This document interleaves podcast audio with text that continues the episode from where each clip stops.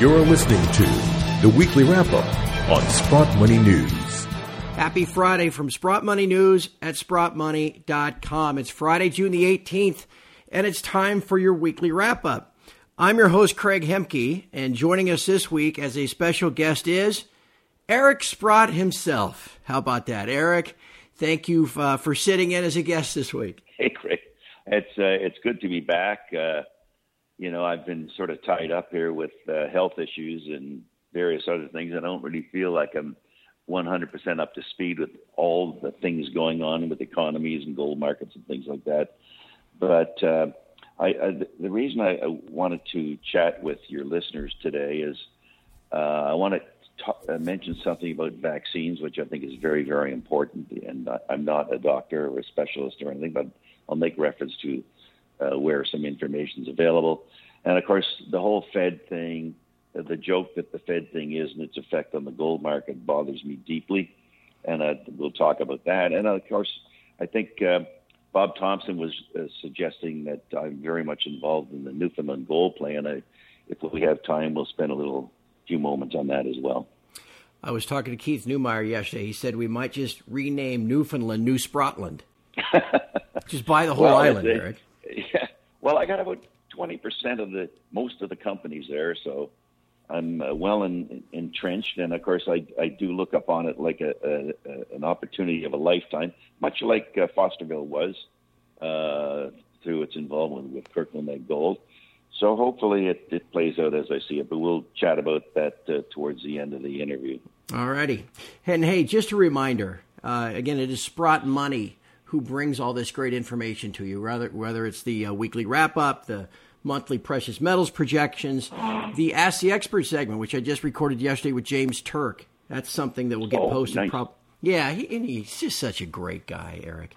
And um, uh, very informative uh, segment yesterday. I'm sure they'll probably put that up later today or this weekend. So look for that at sprottmoney.com as well. And of course, uh, right now, until June 28th, Sprott Money has their spring into summer sale. That includes a bonus discount on select products when you store your metals at one of Sprott Money's Canadian storage facilities. Now, this is a call in offer only. You can't do this one online. So, if you have any questions about the sale or the storage program, or just to place an order, of course, give us a call 888 861 0775. All right, my old friend, you were all over. I remember we were doing these things weekly uh, for the last several years, but last, about this time last year, I guess earlier than this, last year, you were all over COVID, giving us updates every week about the seriousness of the situation. I know you've been following it uh, in the time since. Uh, what are your thoughts? Well, uh, I don't specifically want to talk about COVID, but I want to talk about vaccines.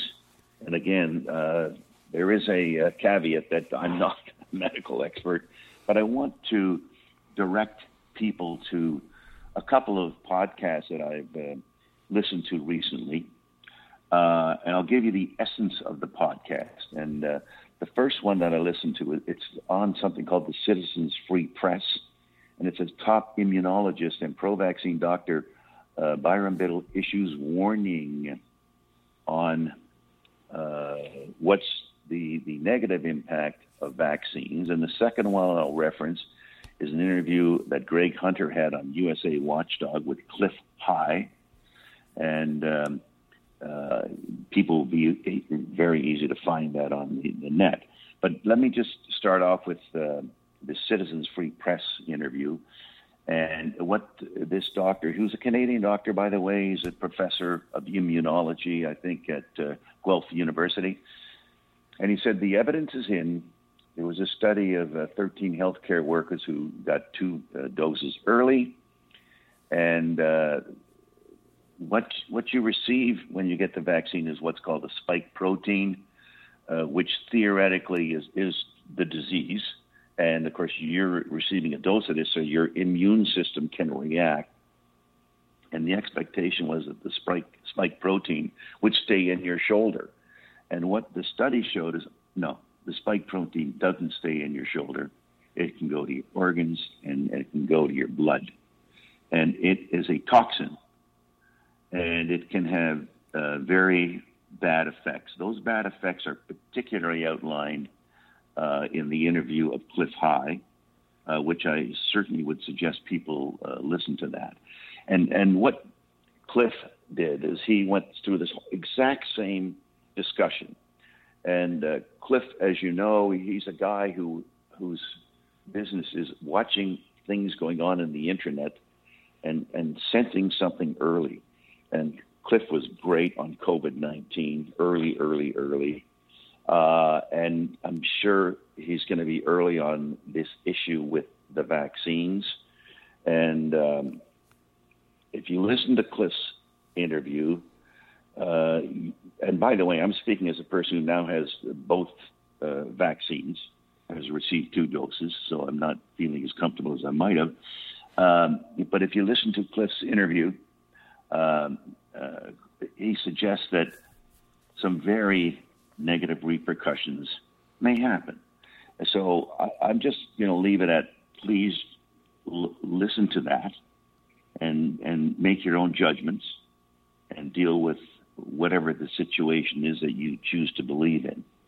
And uh, I can tell you that uh, I mean I have a very high regard for Cliff. I've seen many many of his podcasts, and he is very very much in the forefront of a lot of things. Uh, P.S. He also suggested that silver would go to six hundred dollars, and actually threw out the, the number of thousand dollars in that same interview. So, for us precious metals folks, there's uh, two things to learn in that. So, the, concern I have, and you know, you're not going to hear about this. And if there's a problem with the vaccine, you're not going to hear about it. It's just it's verboten, right? You're not. They won't let you talk about those things. So, I encourage people to make up their own minds whether they want to believe what's going on there or not. So if they would uh, listen to those podcasts, I think they'll be way better informed. We're all basically living in a giant phase one or phase two trial. And that people need to be aware of that. You know, it doesn't mean it doesn't work. Uh, yeah. But there are definitely things that get worked out during those phase trials that we're kind of all in the middle of. Yeah, it, I mean, it's it's sort of almost irresponsible to think that you could come up with a vaccine that fast that's been that well tested. Okay, I mean right. it's just almost impossible. It's never done, except this seems so extreme that we're going to approve it. And of course, the approval was uh, that the uh, rewards outweigh the risks. And of right. course, we start hearing about some of those risks now. Right. That, uh, and and we hear about risks that we didn't even know about before. Nobody knew about because it's in the system. So uh, we all should go in with our eyes wide open. That's right. You know, what's interesting about this as well is here we are talking about trying to get out of this pandemic uh, by vaccine and natural immunity and, and the variants and the mutations and everything else. And Eric, nobody even heard of COVID 18 months ago. I mean, that was, I mean, we were sailing along at the end of 2019. Everything was, you know, in its proper place. But yet now this week, we are supposed to believe that gold and silver have been utterly destroyed along with all the rest of the commodities because uh, all of a sudden the Fed is thinking about a rate hike in 18 months instead of 21. I mean, again, we didn't. Nobody even heard of COVID 18 months ago, but we're supposed to believe everything the Fed says about a rate hike 18 months from now. Yeah, no, it's funny. I, I just I shake my head at the whole thing. In fact, they don't really even say that. Okay, it's this stupid dot plot thing where a couple of yeah. guys a couple of governors said, yeah, well, there might be two in, in 23. It's all orchestrated. Who's kidding who? I think the one thing that we all know, and I'm sure the listeners know it, and so I'm, I'm not really passing on any information we don't know. The inflation rate is ridiculous. And I suspect it's not going to get any better here. It's so far beyond this 2 and 4% stuff they talk about. Anybody who shops or buys or knows this. Okay, it's just ludicrous that we would think it's transitory. I mean, we're allowed to do our own thinking, thank goodness. Uh, and, and, and of course, the Fed realizes they still have this uh, economic dilemma. By the way, even as recently as this morning, I was looking up uh, the uh, the fraud that's going on in the unemployment insurance claims. Yeah, and there's many many articles about it, and it's estimated there might have been 400 billion oh of gosh. fraud. Yeah, 400 billion. because, and by organized crime, by the way, because when you applied in a state, you didn't have to prove you, li- you lived in the state. And of course, they they already had the information, everyone's information, because of the various hacks that have gone on on over time. And of course, people offer up that information on the internet for some sort of fee. And uh, so, all these uh, organized crime were applying for these things under various names in various states. Uh, just and and I can believe it. Whenever I re- see a number where they say and they used to say there were a million new and sorry, initial unemployment insurance claims this week. Okay, then the next week there'd be another million. The next week another million. Excuse me, you're telling me we're an annualized rate of 52 million people here with initial claims? Are you serious? And even the last one, which I think was around 400. I mean, 400,000 people with their first claim. Are you kidding me? Like to get, to get the first claim, the guy's got to have been fired that week. Right. Lost his job right. that week. Like I, I don't believe it. Okay. So yeah, maybe, I've, wa- I've watched The Sopranos, right? You just said Paulie Walnuts yeah. and Christopher down there. So, and what if two hundred thousand of those initial claims are fraudulent? Right. Or, or maybe, maybe when they did a million five hundred thousand were fraudulent because they they mentioned potentially half of them. Well, maybe now the most people are get, at least getting their job back theoretically uh, now they're just fraudulent. So, Eric, what do we watch next? Because this was this was just so deliberate. I mean, when we we watched silver be capped at 28 for a month. I saw open yeah. interest in COMEX silver rise 14,000 contracts over three days last week. That's 70 million ounces created from nothing. The banks took the short side, sold it to the specs, capped the price at 28. And now yesterday, all of that open interest comes back out as the banks cover those shorts as the specs dump and the banks make a couple dollars on 14,000 contracts. That's good work if you can get it.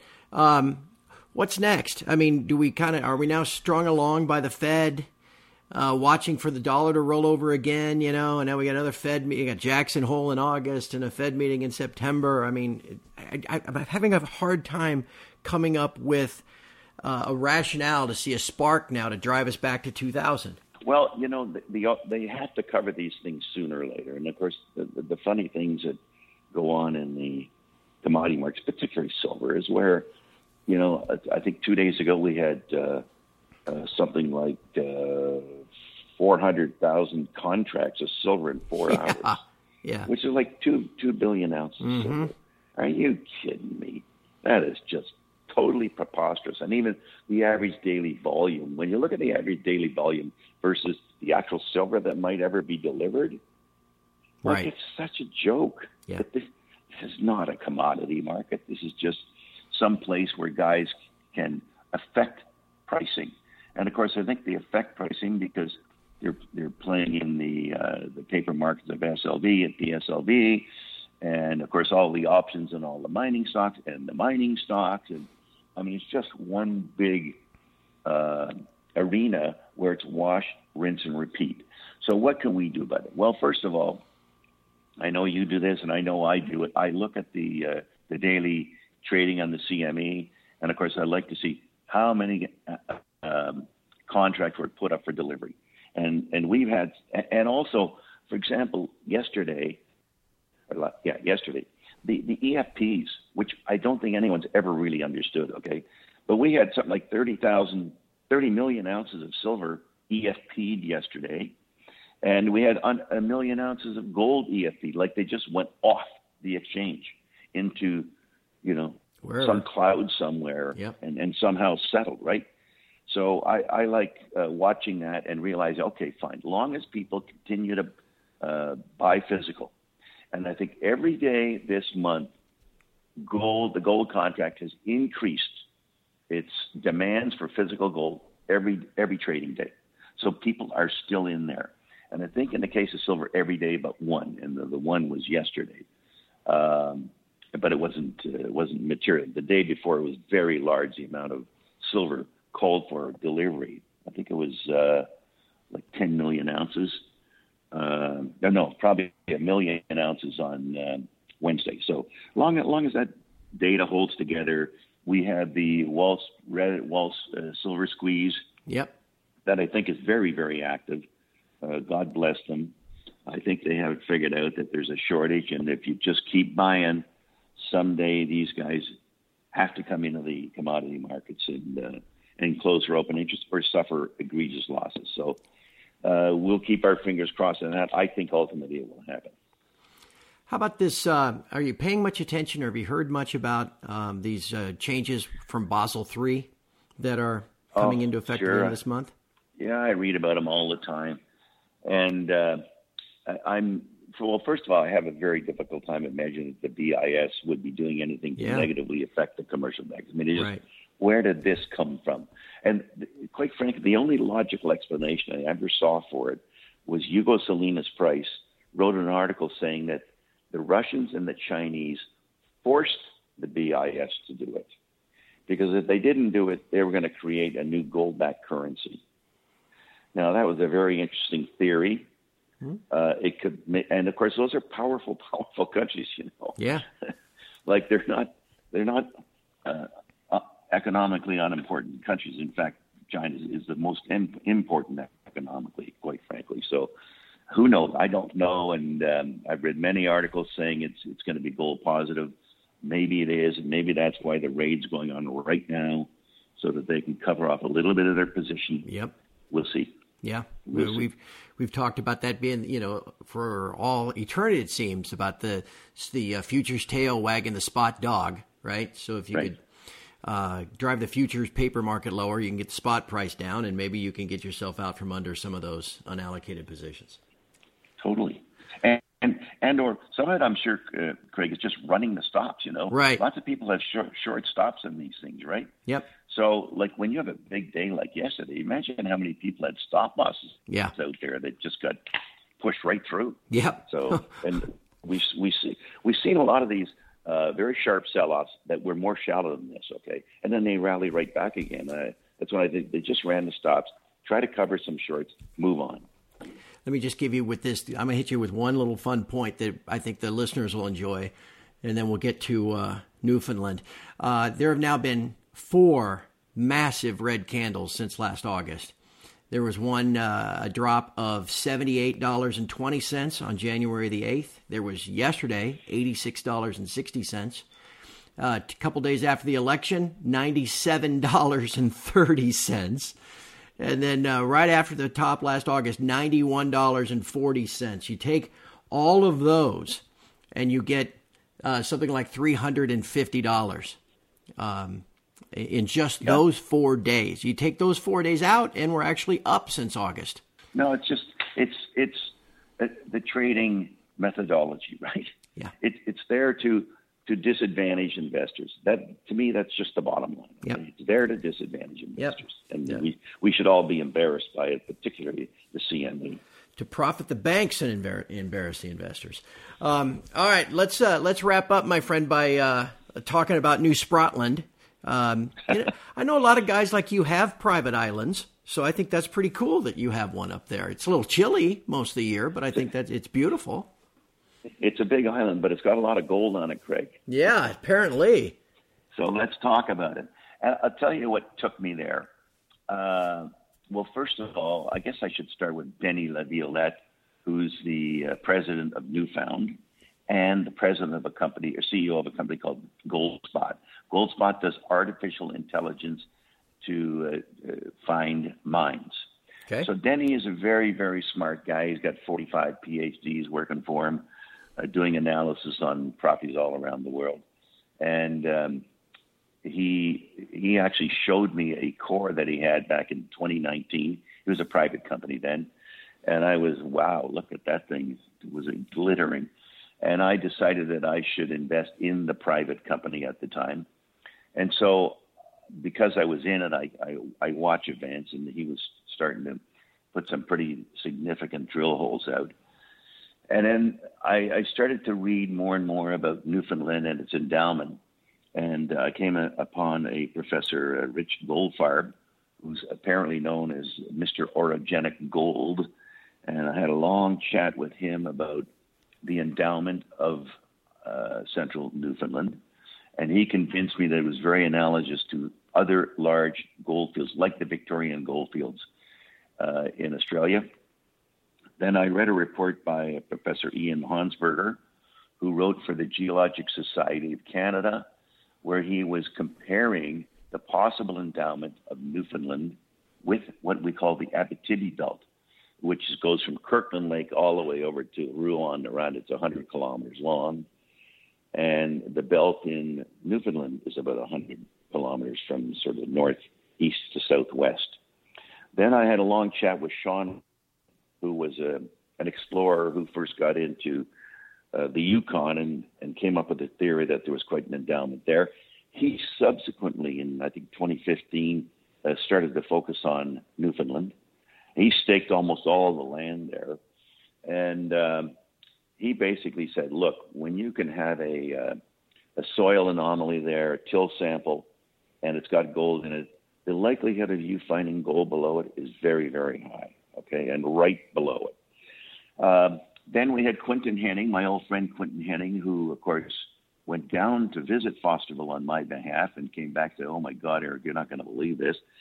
And then he, he, and, and others like Dennis, Denny Levaille, uh, are comparing what Newfound has so far to Fosterville. And I can tell you that in terms of uh, grade, uh, Newfound came up with a hole that was 146 grams over 25 meters. And I went back and compared my notes on Fosterville, and that hole had more gram meters than any hole at Fosterville. Whoa.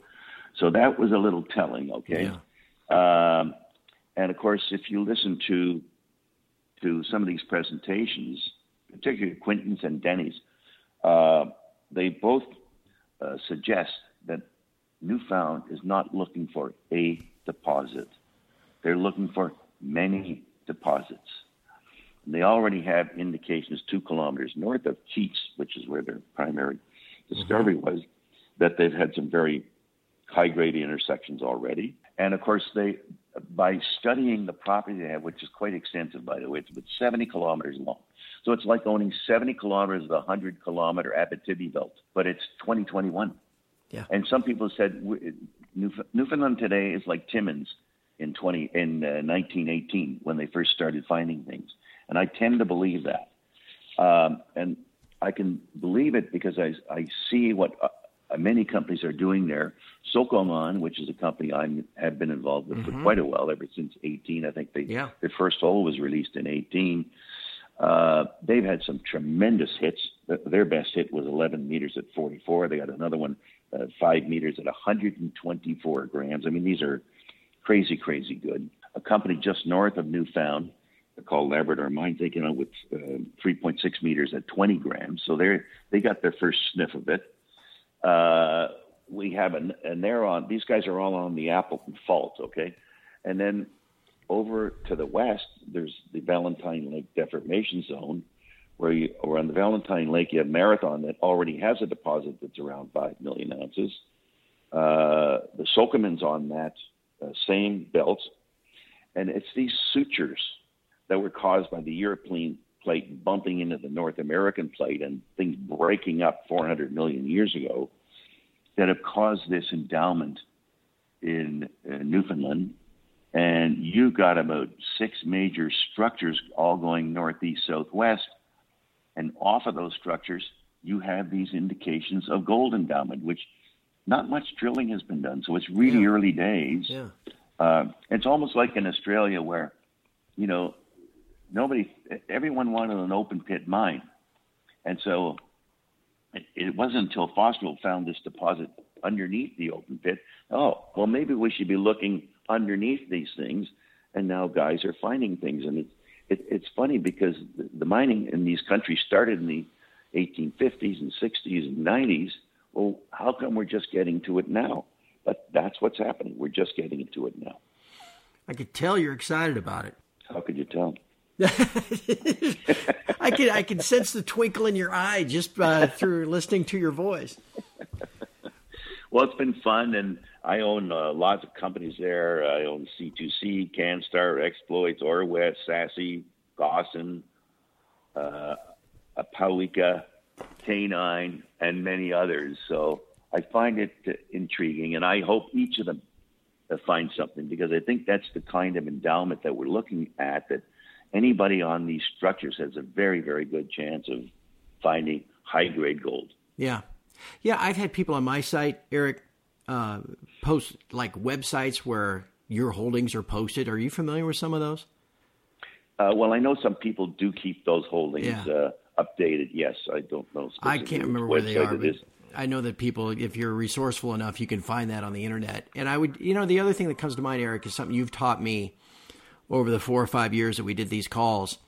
Was that yeah, you cast a wide net, and a lot of people do that, you know, and you're hoping to get you know, one out of 10 or whatever you, you used to talk about your batting average being. But then the key was you get one right. You don't just like take your seed money out and let it ride. What your strategy has always been, you get one right, you start pressing your bets. Press the bet. That's what I new found. I'm just under 20% now. Uh, I bought it within the last two weeks, even up at the, I think 1285 might have been my highest price, having started buying it at 75 cents. Right.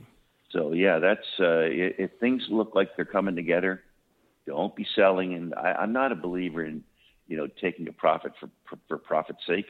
I'm a believer to analyze it, try to imagine how big it could be versus where it is, and if there's lots of upside, just press it. Just press it.